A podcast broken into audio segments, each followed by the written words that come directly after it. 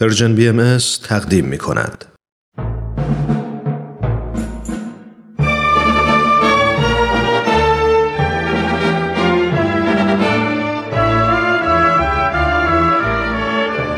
راد مردان جاوید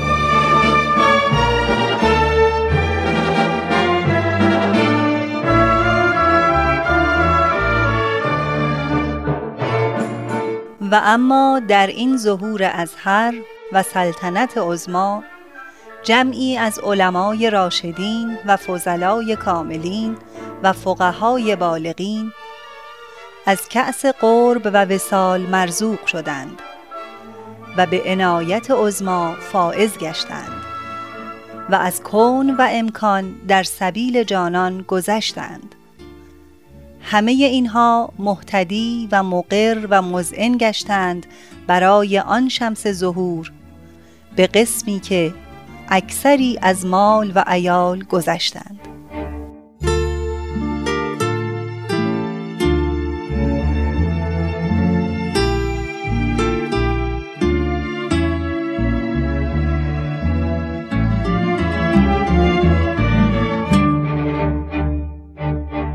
دوستان عزیز، درود بر شما. امیدوارم در هفته گذشته روزهای خوبی رو گذرونده باشید.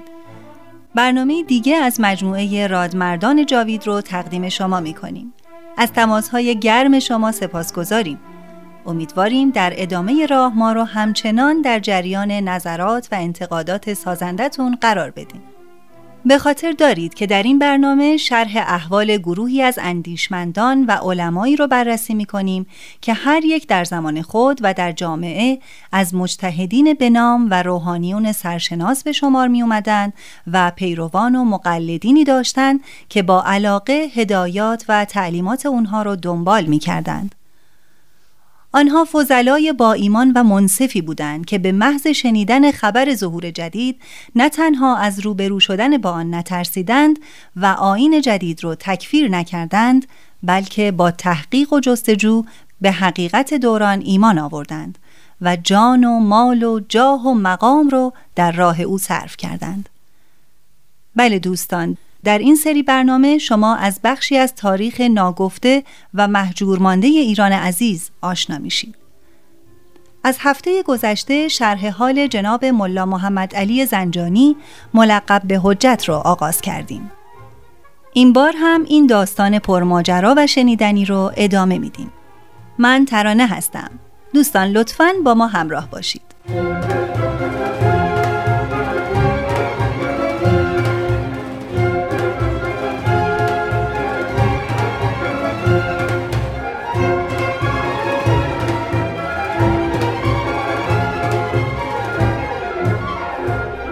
گفتیم که علمای زنجان به محمد شاه نامه‌ای نوشتند و در آن از ملا محمد علی زنجانی شکایت کردند که او به آیین جدید نه تنها مؤمن شده، بلکه پیروانش را بی پرده و حجاب به آن دعوت می‌کند و عنقریب است که دین و دولت از دست رود و فرصت از شست.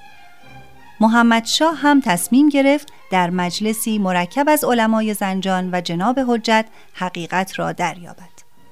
چون همه به تهران آمدند، حاجی میرزا آقاسی و امرای دربار و علمای مشهور تهران به امر محمد شاه در مجلسی که مخصوصاً منعقد کرده بود حاضر شدند. علمای زنجان را هم حاضر کردند و قرار شد علمای زنجان با این عبد در آن مجلس گفتگو نمایند.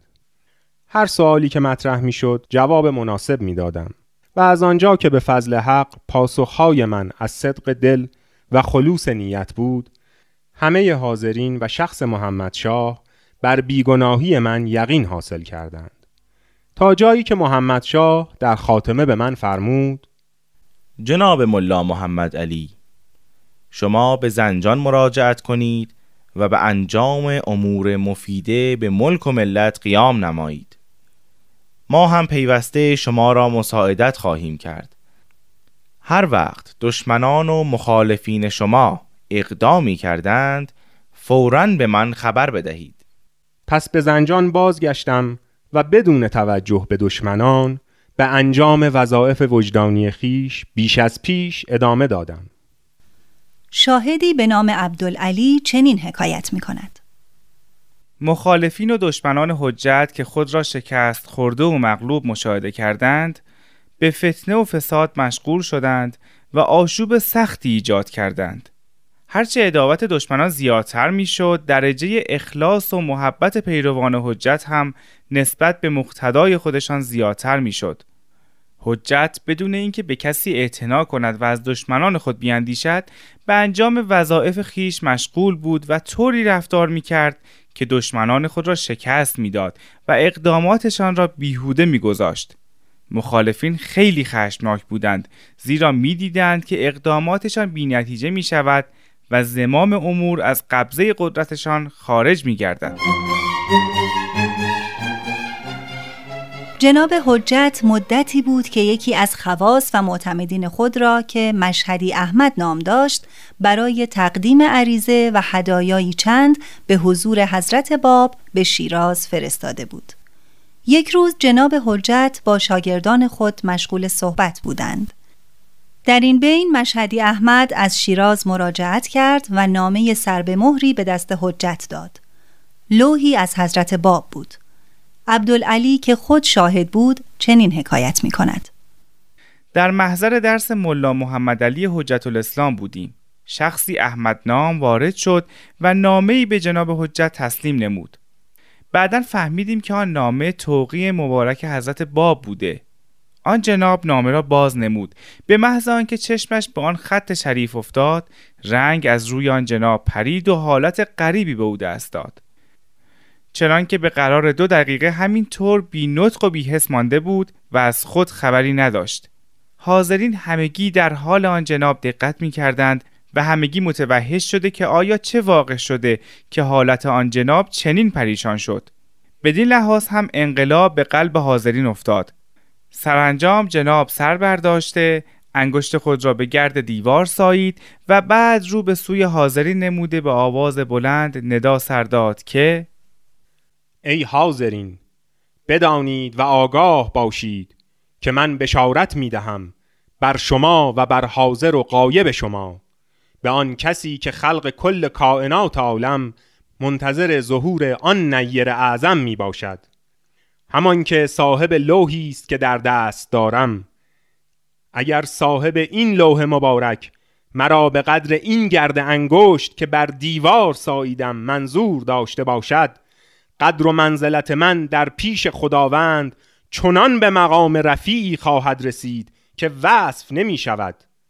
اگر مرا در قول و فعل صادق می دانید و علم و فضلی برای من قائلید، بدانید که من به آن شمس حقیقت ایمان آوردم.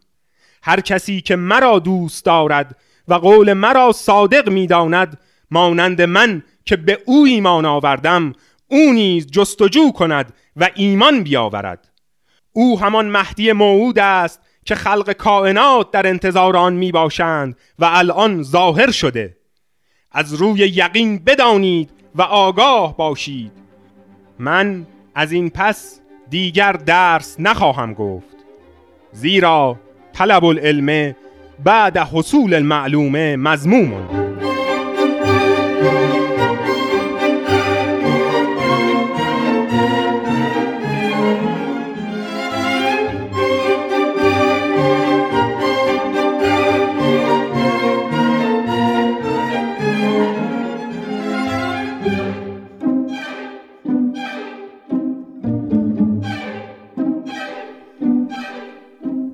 در آن لوح بود که حضرت باب ملا محمد علی زنجانی را ملقب به حجت فرمودند.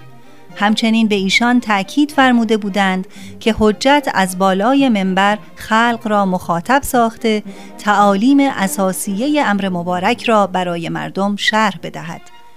یعنی به جای امام جمعه در مسجد نماز جماعت به جای آورد. به همین دلیل جناب حجت بلا فاصله درس خود را تعطیل و شاگردان خود را مرخص نمود. طبق دستور در مسجد به اقامه نماز جمعه اقدام کرد. اما این امر به مذاق امام جمعه خوش نیامد.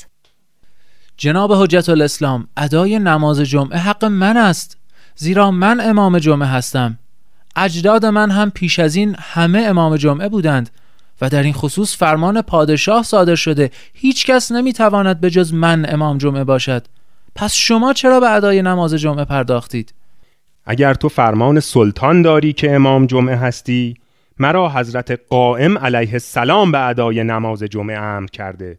من هم فرمان حضرت قائم را دارم و هیچ کس نمیتواند این حق را از من بگیرد.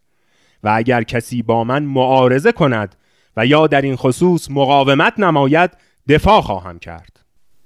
بعد از آن جناب حجت بنا نمود آیاتی از آن لوح مبارک را به آواز بلند خواندند. آنها که در مسجد بودند مانند آن که ندای الست و به ربکم را از جانب پروردگارشان و از قول او میشنوند، همگی بلی گفته و سجده شکر خدا را به جا آوردند. گفته اند که چهارصد نفر به محض شنیدن آن آیات به سجده افتادند و ایمان آوردند. و دیگر کسانی بودند که در آن زمان در مسجد حاضر نبودند، ولی به واسطه مطلع شدن از آنچه رخ داده بود توسط حاضرین، آنها هم به واسطه یقین و اطمینانی که به جناب حجت داشتند ایمان آوردند.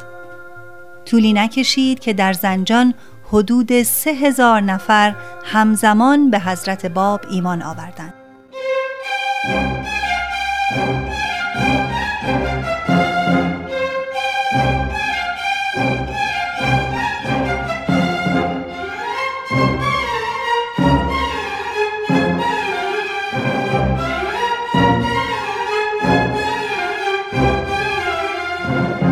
از آن پس دیگر بی پرده و با جرأت در هدایت مردمان به ظهور جدید اقدام کردم.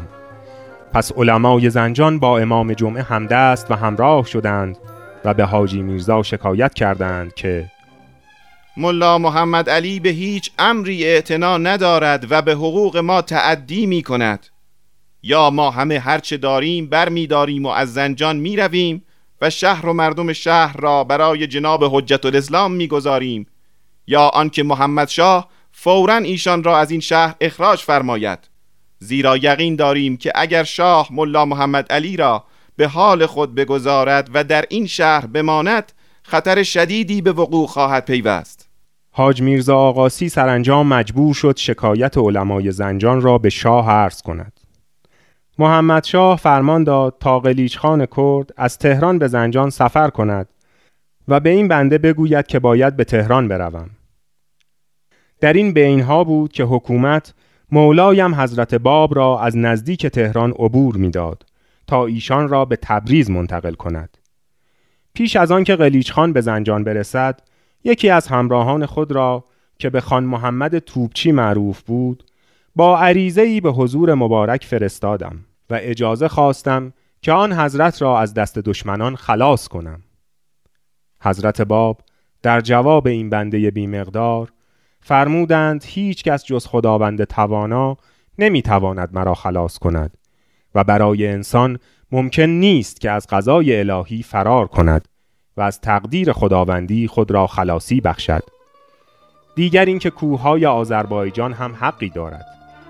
و نیز فرمودند اما درباره ملاقات من و تو با هم، این مطلب به زودی در جهان دیگر واقع خواهد شد و در عالم عزت ابدیه با من ملاقات خواهی کرد.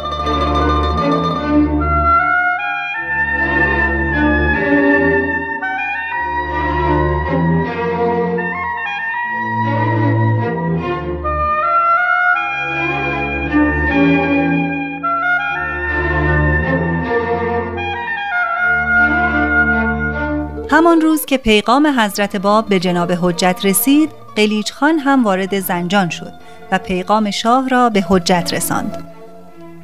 جناب حجت با قلیچخان به تهران سفر کرد. وقتی به تهران رسید، حضرت باب قریه کلین را پس از چند روز توقف ترک کرده بودند. زمامداران امور محلی پنهانی طوری کار را ترتیب داده بودند که وقتی حضرت باب را از زنجان عبور می‌دهند، جناب حجت در زنجان نباشد، زیرا می ترسیدند که اگر حجت به حضور سید باب مشرف شود کار خیلی سخت خواهد شد. وقت حرکت به سمت تهران جمعی از یاران با من حاضر بودند. با من به تهران سفر کردند.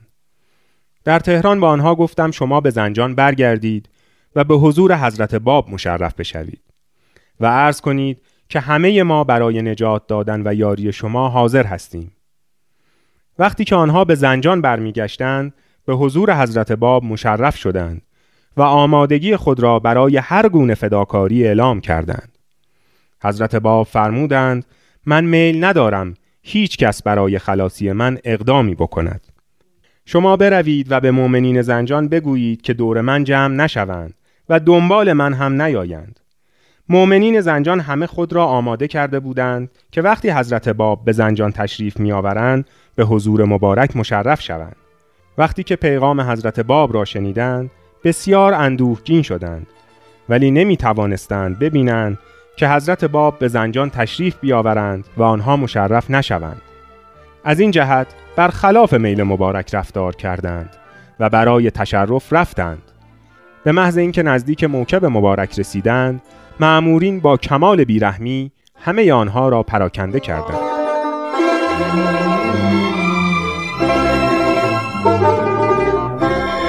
خب دوستان عزیز، به انتهای برنامه این هفته راد مردان جاوید نزدیک شدیم. امیدوارم برنامه امروز مورد توجه شما قرار گرفته باشه. حتما هفته آینده با ما همراه باشید تا دنباله سرگذشت جناب حجت زنجانی رو بشنوید. تا بعد، بدرود.